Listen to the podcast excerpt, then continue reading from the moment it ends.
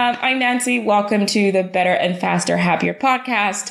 We talk about organizational design and actually trying to make sense of this complicated game. And today on the podcast, I've got Claire Donald, who is the VP of Engineering at Moo. And I'm super excited for her to introduce herself to you. Uh, hi, everybody. I'm Claire. Um, I'm talking to you uh, from Moo today. So I've been at Moo for 18 months and I'm really looking forward to being asked some questions. So, so I met Claire, I think about almost like a year and a bit ago really? at a, yeah, at a, it was a Silicon Roundabout careers fair. And I was like, who's this cool woman with like her hair? And you were just like standing there. And I was like, and I remember when I was working, my boss was like, don't go to Moo because I want you to stay. Um, so I'm really happy that like a year later we were able to connect. So it was faith.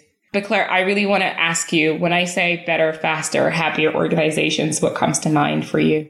I think of companies that are always striving to be better. Um, and companies that people have people within them as well that are always striving to do things in a better, better way. You know, thinking about uh, what better means both for them as employees and as uh, and for their customers as well doing it in the right way is quite important as well. Mm. It's not just about being, you know, I think the faster part of that can be a, you know, be a bit of a bit of a rabbit hole. You know, it's not always about just doing things faster. Yeah. And you're know, do, doing it right is cause just as important. Mm, absolutely. So I'm curious from moos.com, from a Moo perspective, is that you guys are quite big.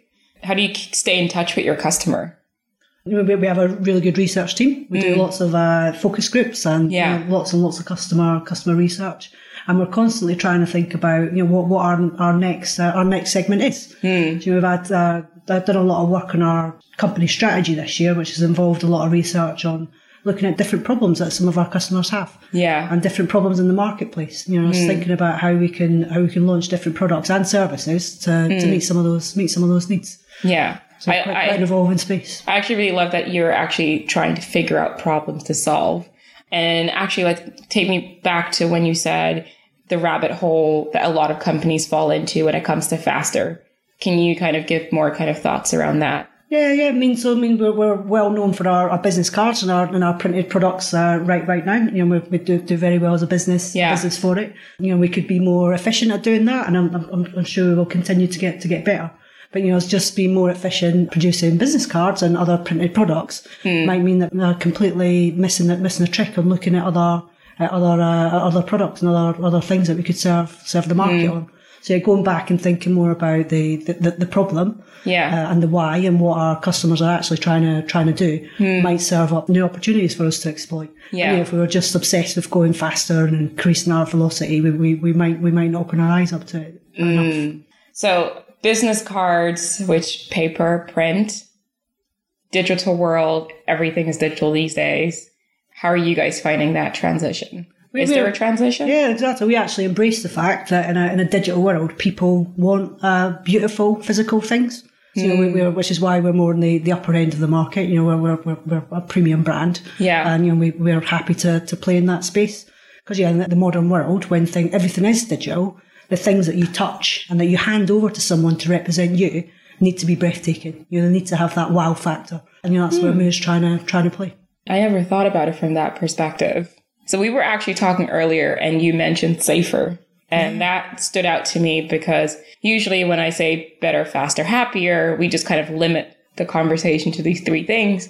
But I never thought about safer. So can you tell me a bit more what you were thinking when you mentioned that word. Yeah, and maybe it's my background in the public sector. I automatically think about being yeah. safe and secure as well. But I mean, I actually think um, uh, uh, in the context of what we're talking about now, I was thinking a different angle, and it being about you know the about the employees and about for the people that work at a, a company. You still have to look after the people in the company as well, and you're sort of working everybody so hard. Um, that they completely burn out and are not are not happy is not the not the right way yeah. the right way to do things. Um, I think you've also got a, a, safer angle from the commercials of the of the business. You know, mm. it's all fine and well going after big revenue targets, but if you're not profitable as a as a company, then you're yeah. not you're not growing in the right the right way either. Yeah. So when I think about the word safer for me represents all, all those things. You're yeah. sort of safe and secure from a security perspective, treating mm. your people right and growing a company in a in a sustainable way. So I like to think that from a kind of financial revenue perspective, we've got things like our cash flow or revenue flow to look at. But the conversation starts to become a bit difficult when it comes to people. And I guess, what are the kind of things that you can look out from your experience when it comes to data that allows us to understand if a team or a group of people are essentially at flight risk in terms of they're burning out and we're pushing them too far? Because I don't think that's something what tends to happen is that people experience the burnout and then we're like, oh crap, we shouldn't have done that. We shouldn't have pushed them, bashed our heads about velocity. So I don't know if there are kind of red signals and red flags that alarm us before yeah, these things may happen. Yeah, I mean, I'd, I'd, love to say that I've got some amazing database here yeah. that does some uh, trend analysis and does does the pre warnings, but yeah. no, I'm afraid not. But yeah, the, you know, the way we, we handle that is, is, is people having lots of people to talk with. You know, our our, mm. um, our, our product development teams all have uh, access to a, a coach and they all have access to an engineering manager as well. Mm. You know, so they all uh, talk regularly about uh, you know all sorts of different different aspects, and they've got a, you know a wide support network right in right inside their team to be talking mm-hmm. through when they've got any issues or problems. You know, and hopefully most of that is nipping things in the in the bud. Yeah. But you know, we have a really great people team here as well. So many different avenues for people to get uh, to mm-hmm. get to get support. For example, uh, this this year we've done some training on mental health first aid. So oh, lovely! There's more yeah. than ten people being trained as mental mental health first aiders uh, just in the Farringdon office alone. Yeah. Uh, so there, you know, there's uh, lots of different places for people to, to lean on mm. if they're mm. not comfortable speaking to the manager. You know, they've, they've got a coach or they've got yeah. the people team, and yeah, mental health first aiders. Would these well. people be embedded in the squads, or are these like how? Uh, they're, they're, they're, different people throughout the organisation. So I think yeah, there's more than ten of them in, in this mm-hmm. in this building of 250 people. You know what I love about that? It's kind of consciously decoupling certain roles. What I mean with that is it is hard to tell your manager, I'm feeling a really, I'm having a pretty shitty time, especially when you may work in an environment where that directly impacts your performance. Yeah. And then it's hard to talk to your product manager who basically wants you to get stuff done. So I think it's great to have that objective person. So now off the topic of safer, I wanted to kind of pick your brains around how the hell do you make sense of this Spotify model thing, monster that is taking a lot of companies by storm, but it's actually creating a lot of pain than good in terms of how we structure people. So how are squads structured at Moo and how do you make sense of this chapter squads and guilds stuff? Yeah, I mean, I've, I've talked about this at a couple of conferences this year and I've blogged about it as well. You know, Moo started off using the Spotify model a, couple of years years back, uh, you know, for perfectly sensible sensible reasons. You know, I think it was a good a good starting point for us. You know, when we were primarily project based, so it helped us move to be a more product based mm-hmm. uh, organisation and give a, a, sense of ownership to crews. We never got around to calling them squads, mm, uh, crews yeah. and, and, tribes to you know to own their own their services. Uh, but over time, you know, we're sort of two or three years in now. I don't think we've rigidly stuck to stuck to the approach. You know, I think we've we've naturally started tweaking things, evolving as we go along. What feels right for right for me, and I, I, I don't. I, yeah, I wouldn't say it's been a failure, but I think there yeah. are there are there are parts that certainly didn't didn't work for us. Us having a, a, monolithic architecture meant that there was tension points between the Spotify model and, and, and what we were even able to do. Yeah, you know, I think the Spotify model assumes that you've got teams that are autonomous and a, and a you know microservices, based yeah. architecture. yeah, yeah, where each team can autonomously own each of their each of their services. And you know, Moo's a twelve year old company. It's, it's you know, it's got some tech debt. Yeah. We're, we're, we're, working our working our way through it. But yeah, each team does not own 100% independent autonomous services. Mm. And you know, for us to release our monolith, it requires it uh, requires input from uh, yeah. from eight different different crews. Yeah. So yeah, that within itself sort of um, took took away some of the, the, the benefits that mm-hmm. are described by the by the Spotify model. I mean, I don't think a lot of companies, because you know, speak to other people that are using yeah, the Spotify yeah. model, think about the, the, the sort of technical enablers that are required to make that that type of setup work. Yeah you know, it's most definitely not a, a process thing. You, you need you need other it's things. It's a setup thing as well. Work. Yeah, yeah.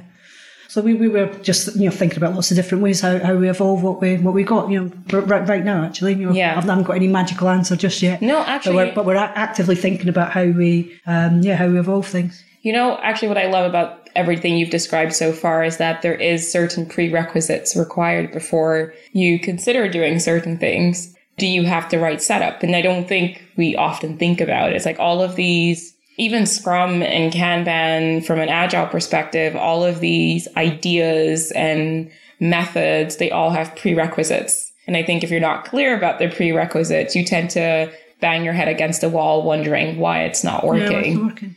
I mean, and Moo did think a, a, lot about some of these things. Yeah. You know, there was definitely things that we implemented before we put in the Spotify model. I mean, agile coaches weren't even a thing mm. uh, until until this happened. Um, you implemented a role of a technical product owner as well. Yeah. We, we introduced the role of an engineering manager in a more, more dominant way. So, you know, we, we did think about lots of different mm. things. And yeah, we did think about the architecture as well. Yeah, yeah, yeah. Um, but yeah, I, I, think some, you know, the combination of all the, all of these things as, as, as you go along doesn't, doesn't always pan out the way that you, that, that you think about it up, up front. It's like a complicated puzzle, yeah, trying exactly. to like piece the puzzle to well, like, you know, piece it together. Exactly. It's just that. It's a, com- it's a complex problem. You know, it's yeah. not something you can define, define up front and say, right, yeah, off you, off you pop. Yeah. Um, you know, and that's, we're, we're, thinking through some principles right now actually around how we might organise our, ourselves going forward. And, you know, and that's one of the, one of the key ones, assume, assume change. Ooh, organisational yeah. design. Yeah, stuff. yeah. Which itself sounds a bit sort of solid, doesn't it? But, I, you know, we're all working on the assumption that it'll be more organic. You know, the, yeah. the business evolves and changed. Our, our world is volatile. Uh, you know, and how we organise ourselves needs to needs to be able to evolve and adapt at the same sort of same sort of pace as a yeah. as, as a business. And yeah, if we have been too rigid in our, our thinking or if our the way that we're organised is holding the business up, mm. then hmm. we've not done something something right. Absolutely. Oh, great. So I am also curious about hearing recent success stories when it comes to this grandiose mission of being better, faster, happier, and in your case, safer. So what are kind of some of the the wins that you guys have experienced? When I was thinking about this this talk earlier, I was trying to think about a big, a big example, and I, and I thought, you know what? I, I, think for me, we do lots of small things, sustainable. They, well, yeah, exactly, and some of the little things actually have quite a quite a big a big impact. Mm-hmm. This year, rather than doing our, our bi-yearly engagement survey, yeah. which is a more sort of traditional thing, your big big questionnaire, sixty yeah. questions, and we we reanalyze it all. We've moved to a model where we're doing a pulse survey, and like an eNPS on a, mm-hmm. on a monthly basis and mm-hmm. doing lighter weight surveys every quarter. The results of that aren't conclusive yet, but yeah. it means that on a very frequent basis, we're getting just a pulse of what they feel the feel mm. is on the organisation and whether some of the things that we've been doing yeah. um, off the back of the bigger surveys are actually actually having having an impact. And I, I, think it just gives an opportunity for the whole company to, you know, there's only two questions in these these pulse oh, things. Okay. Yeah, they're really, you know, really, really, really um, fast and quick for people to get uh, to have a to have a say. I think, you know, in, in, general, over the last year, we've done a lot on improving our, our two way communications. Mm-hmm. You know, we've been doing things like having uh, electronic, anonymous, if need be, Q&A answers after our all hands event. We went through phases of the exec stood yeah. there taking taking questions, you know, drop in surveys, yeah. lunches. You know, there's always more more we can do on that front. But yeah, I, I feel like we've made a, a much bigger effort mm. to hmm. try and improve two way communications between the leadership team and the general general people in the in the company. So that's and those things have quite a quite a big impact on um, certainly on the happier piece mm. and better because you know the more um, the, the general employee at Moo can understand about where the company's heading and, and where we're trying to get to, the better Absolutely. they can make decisions on their day to day work by yeah. them, by themselves. Absolutely, and I love the way how, in some to, to a certain degree, you treat your employees as your customers. So the same way how you're constantly trying to learn about your customers, I think we should do the same thing about employees as well. And I think that's what the survey might actually help us out with. I actually remember when there was a company I was working for and this big survey thing came out and it was about, it took about 45 minutes to complete just one survey. And we then had several all hands afterwards and people were like, where's the data? Where's the data? Where's the data? So it took them about seven months to get the data, analyze it, and present it back. And and then it's time for the next survey. Oh, oh! By that time, it was like, so we are going to do some initiatives around the top three problems. And I was like, yeah, okay, cool. And then I think about a month after, so this is month eight into sending out the test, analyzing the test, and presenting it back. And someone said at the all hand, do we know what the initiatives are? Oh, we're just going to have to spend the next few months planning what those initiatives are. And guess what? By the time the initiatives were launched, we were doing our next survey. You would call a team of researchers or UX designers pretty incompetent if they were to engage so little with their customers. I think you can apply a similar principle yeah, to, to, employees. To employees. At yeah. least that's my kind of perspective no, on it. So we're not trying to think another, you know, another couple of examples of the, you know, our, our, our guilds are, are, are thriving. You know, I think we, we have, you know, none of them are mandatory. They're all optional. They, they spin up and they, and they spin down pretty, pretty, pretty yeah. frequently.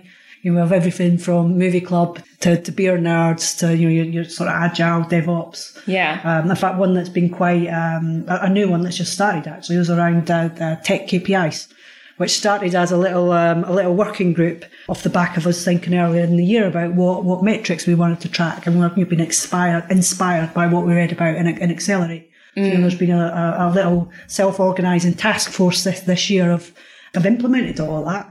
And I'm slowly but surely automating some of the some of the statistics, and, and yeah, that's now at the stage where uh, you know that this task force have disbanded, and you know, is spread across the teams, and they're, they're now now a guild. Yeah, you know, there are there are people that, that are really passionate about improving what we've got and yeah. increasing the quality of the data and making sure we've got accurate accurate targets. Mm. And and yeah, they're they're they've self organised themselves, and that's been handled as a as a, as, as a guild. You know, it's actually making me think. So I've often, when I've been in environments and guilds were introduced, they were more of a formal structure we are working. It felt like you were just doing work. Work, yeah.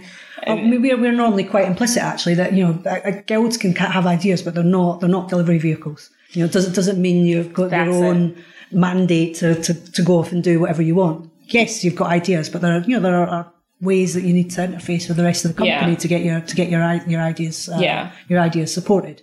I think you hit the nail on the hammer. They're not delivery vehicles. No, Essentially, they're, projects. They're places where people can come and share their passion, and if they want to do something off the back of their passion, then yeah, then they can. Then they can. And um, I'm not um, saying all of our guilds are successful, but you know, but that, but that's, but that's guilds. But I think it's yeah. I think if you get that straight, because I won't name the name of the company, but I was working at a company and guilds essentially became project and what ended up project teams and what ended up happening is you had members in squads who were like, Oh, I just can't do that work because I'm actually going to do some guild stuff.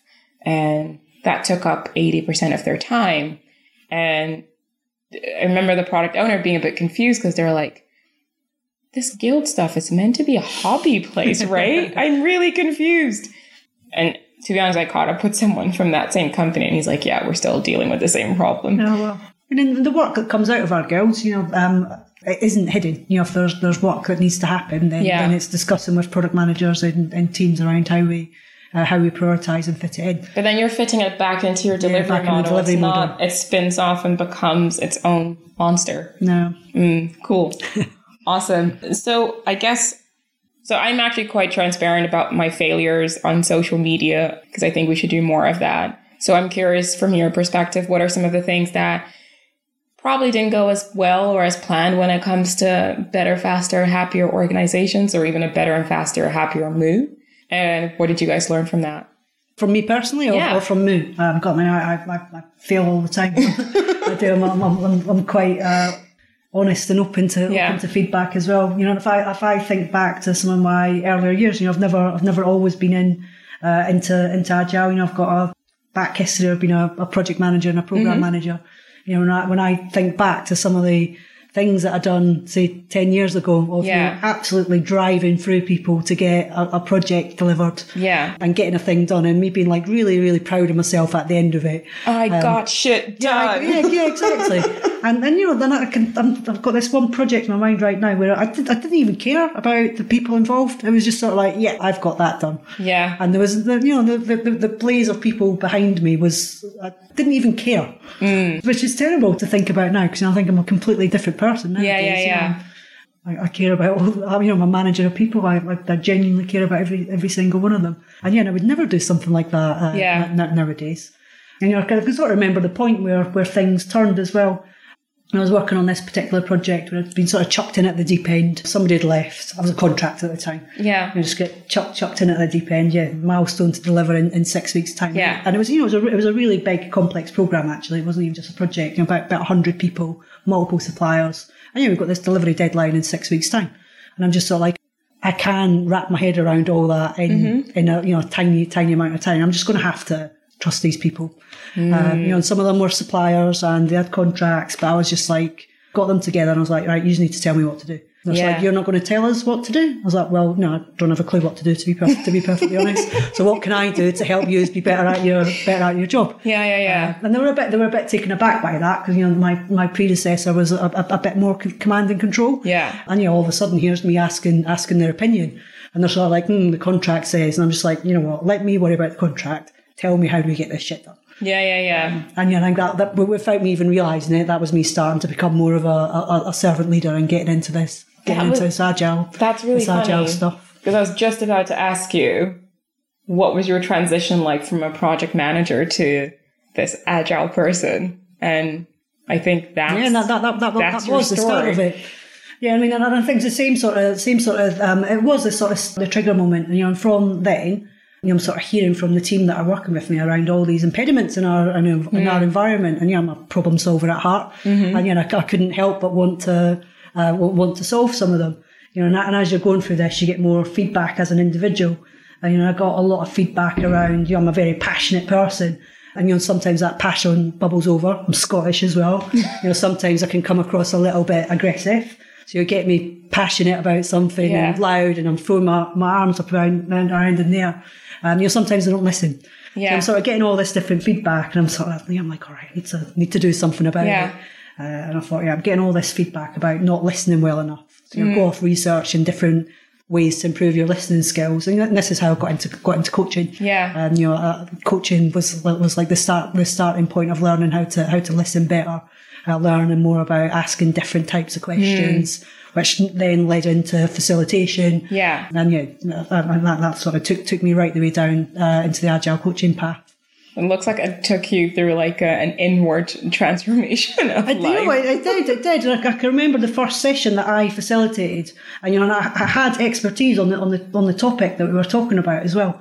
And you know, and I really, really did have an opinion, and I really, really struggled to contain myself, even now, despite having years of um, practice on doing, doing facilitation. So yeah, I'm, I'm, I'm focusing on this the session that I you know designed and prepared. Yeah. You know, I'm taking them through the session, and you know what? They, they, we got to the end, and the team came to a conclusion. And yeah, it was a little bit different to what I was envisaging, but it was a good, solid answer. They were all happy with it, and it stuck because they came up with it themselves. Mm. And I was just like, oh, this is like a massive realization for me. I was like, I, I don't need to know the answer. It doesn't matter if I don't know the answer. In fact, it's almost better if I don't know the answer. Just you know, helping get a team through talking mm. through a problem themselves and coming up with a, a solution is massively powerful. That was like another turning moment for me. I, you know, I then felt like I didn't need to know the answer to everything. You know, I don't have to always be the expert. You know, knowing how to get and extract the, the expertise from others is a, is a, is a skill within its skill yeah, within absolutely. Itself. I arguably draw upon my facilitation skills more than my, my coaching skills, to be honest. Um, I'm not a natural coach. I'm not gonna. I'm not gonna lie. I do more team coaching than I do personal coaching. It's not. It's not my forte. I have to really stop and think about it. Yeah. No, it's funny you say because I was. I had breakfast with a friend of mine about two weeks ago, and we are just talking and talking and talking. And I was very fixed that I'm a coach because that's what my title says. And he's like, "No, you're just fucking great at facilitating." And I'm like, "What you mean?" He's like, when I'm confused, I come to you because I need you to faci- like help me facilitate. Yeah, to get it out. To get it out. That's what I come to you for. And I'm like, oh, okay, I did not know that. Yeah. So it, it, it resonates a lot with what it is you're describing to me. And I wish there were more people in leadership positions who recognize that their job is to really facilitate and extract knowledge from other people and not necessarily be the one with all of the answers. But I mean, I think I mean I've come full circle now. You know, I've just been promoted to VP engineering. Congrats! Uh, yeah, thank you. um, and Moo is now drawing upon some of my uh, experience as, as a manager, you know, yeah. my, my technical background, and all of the skills that I've learned along the way around agile coaching and facilitation yeah. are making me a better manager and, and a leader. Just makes you a better human. Makes, yeah, exactly. Makes, makes you a better human. You know, and I'd really believe that that's, that's the future, you know, having managers who are leaders that can, that can coach. Oh, that touches my heart. So we're also, I mean, something I'm curious about as well is what's one area that you guys are quite keen to improve on in the next like six months to a year? Tackling our or moving on from some, uh, some of our tech debt in a different a different way. Tech debt. Yeah, oh. tech debt. Yeah, exactly. The, yeah. Big, the big thing that is we've been chipping away at it for quite quite some time. You know, gradually um, mm. re-architecting and refactoring our, our code base um, and, and building out microservices as we as we go along which you know has worked to, to a certain extent. But Yeah. it's taken a taken a long time. Um, so really, we need to re- rethink how we're how we're doing that and think about how we how we create a create a step change. So no no solutions uh, just yet, but that's going to be part and part of my new my new role is to consider that more. What's your thought on the whole 80 20 or I don't know thing? So 80% features and 20% bugs. I don't know it's necessarily the same as actually addressing tech debt. No, it's not. We, we, talk about here around like BU, BU and lights on, mm. and, and less like a rigid split or different people doing different things. But it's just an acknowledgement that not, it takes time and effort to to run what, what you've currently what you've currently got. And yeah, for a, a you know a, a, monolithic application that's got a lot of tech debt in it, it does take quite a lot of time and effort just to mm. just to maintain and Yeah. sustain, and yeah, keep the keep the lights on and our our you know, the, the, the growth of the company relies on that right right now. You know, it takes up a significant amount of amount of effort, uh, and if you ignore it even more, then it then it just breaks. So you know, I think we, we acknowledge that that type of work is important, and we try not to try. So I don't think we've necessarily got it all right. Try not to over profile any sort of investment, new new feature work on top. So I mean, I I don't think we get it get it perfect, but yeah, we, we don't compromise on the lights on stuff. You know, we, we Yeah. have to be able to, to run the business. Mm. And yeah, if all we're doing is building new features, then then then we wouldn't we wouldn't be sustaining things either. I think it's another good part safer. Yeah, no, I think it's a good thing that at least you're talking about it because I've come from environments where, so I was working with, with this group of developers and they're like, Nancy, let's go for coffee. okay, what's happening? What's up? And they're like, I'll be really honest with you. The reason why our tickets take forever to deliver, we purposely leave them in progress. And I'm like, why? So that we can address some of the tech debt stuff that we're just basically told not to. So Oh. we have it as our Trojan horse. And we say, yeah, yeah, yeah, we're working on it. It's been built. It can go out tomorrow. I just don't want it to go because I need to fix certain things. And they're like, we've been doing this for about six months. and this is why when people come to our team and they're like, your velocity, your cycle time, it's we are choosing to Hide the work. hide the actual work that we're doing that no one sees because everyone is fascinated by the new features, but no one actually knows that if we don't fix X, Y, and Z today, tomorrow we'll have big problems with our mm. application. And it's such a shame because I'm sure there are tons of developers and engineers out there who can resonate with that. Yeah, I mean it's it's, a- it's a tricky problem, and I, you know I don't think we've we've nailed it either. I mean, a re- recent example, we've just implemented a, a, a tracing tool uh, to help us with ob- observability. You know, and that required some effort from all, all the teams to, to, to integrate with. Not a huge amount of effort, but um, but effort all, all the same. And yeah, and that's effort that wasn't necessarily planned in. You know, we had to justify a little bit of why Yeah. of, of why it was important. You know, we, we spent a bit of time explaining to the, the, the product managers of, of what it was for and how useful it would be when we had an incident. And uh, Yeah. yeah, and, and you know, and, and exactly, and, and people get it a little bit, a little bit more. But yes, it's al- it's always hard to um, sort of strike the right balance between technical work and feature work, and uh, you know, and getting everyone on the, on the same page. You know, we, we encourage our tech leads and our engineering managers to, you know, al- al- almost lobby the product manager. You know, and it's a healthy tension. It's a healthy- Uh, yeah, exactly, tension is healthy. Exactly, exactly. Yeah. Hel- healthy tension. And you know, if the product manager isn't doesn't get it or doesn't understand the value, you know, it's part and part of their job to help them understand. Yeah. Because collectively they're, they're, they're planning the work for, for, for the team. You know, Yeah. The team are involved in that as well. Yeah. So yeah, it's you know, part and part of the product manager's role to, to consider the, the whole stack of the, the application, not not just the not just the Mm. Checking features that sit on the top. Yeah. Yeah, yeah. Oh, absolutely. So we're getting to an end, but before I let anyone go, I always ask them, what's a book that you're currently reading that you say, like, everyone needs to touch it? Or at least not touch it, but everyone should read it, like, right now. Like, if you don't do it, you're on my So. I've just started reading a book called Team Topologies, which has uh, just come out, which is uh, really, really interesting. It talks about four different types of team and uh, three different interaction models. And I think it's timely for, for me. One book's really good. But yeah, as we're starting to think about how we uh, evolve our org design and you know, whether Spotify's right or not for us, there's some, some real good uh, tangible concepts in there for, for us to think about and potentially apply. nice. Um, Check out. so Claire's looking for people to read the book with her. So I'll use this as an opportunity Yeah, to get the book, reach out to Claire on LinkedIn. I'll make sure she's her link is in the description box and just send her a message. I'm sure she'd be I'd happy love to. to talk to you about team topologies if anyone would like to. To have a buddy. So that's it for today, guys. I hope you enjoyed this 30 minute chat with Claire and myself. I actually learned a lot and my brain is probably not going to rest after this conversation. So, guys, that's it. Thank you very much for dialing in. This was Better, Faster, and Happier with Nancy. As always, if you're new, welcome to the club. And if you're an oldie but goodie, thank you so much for not getting sick of my voice. my family members will probably say something different. But yeah, just subscribe if you're new to Spotify or Pippa. And we'll see you around for the next episode. Bye. That's great. Thank you. Bye.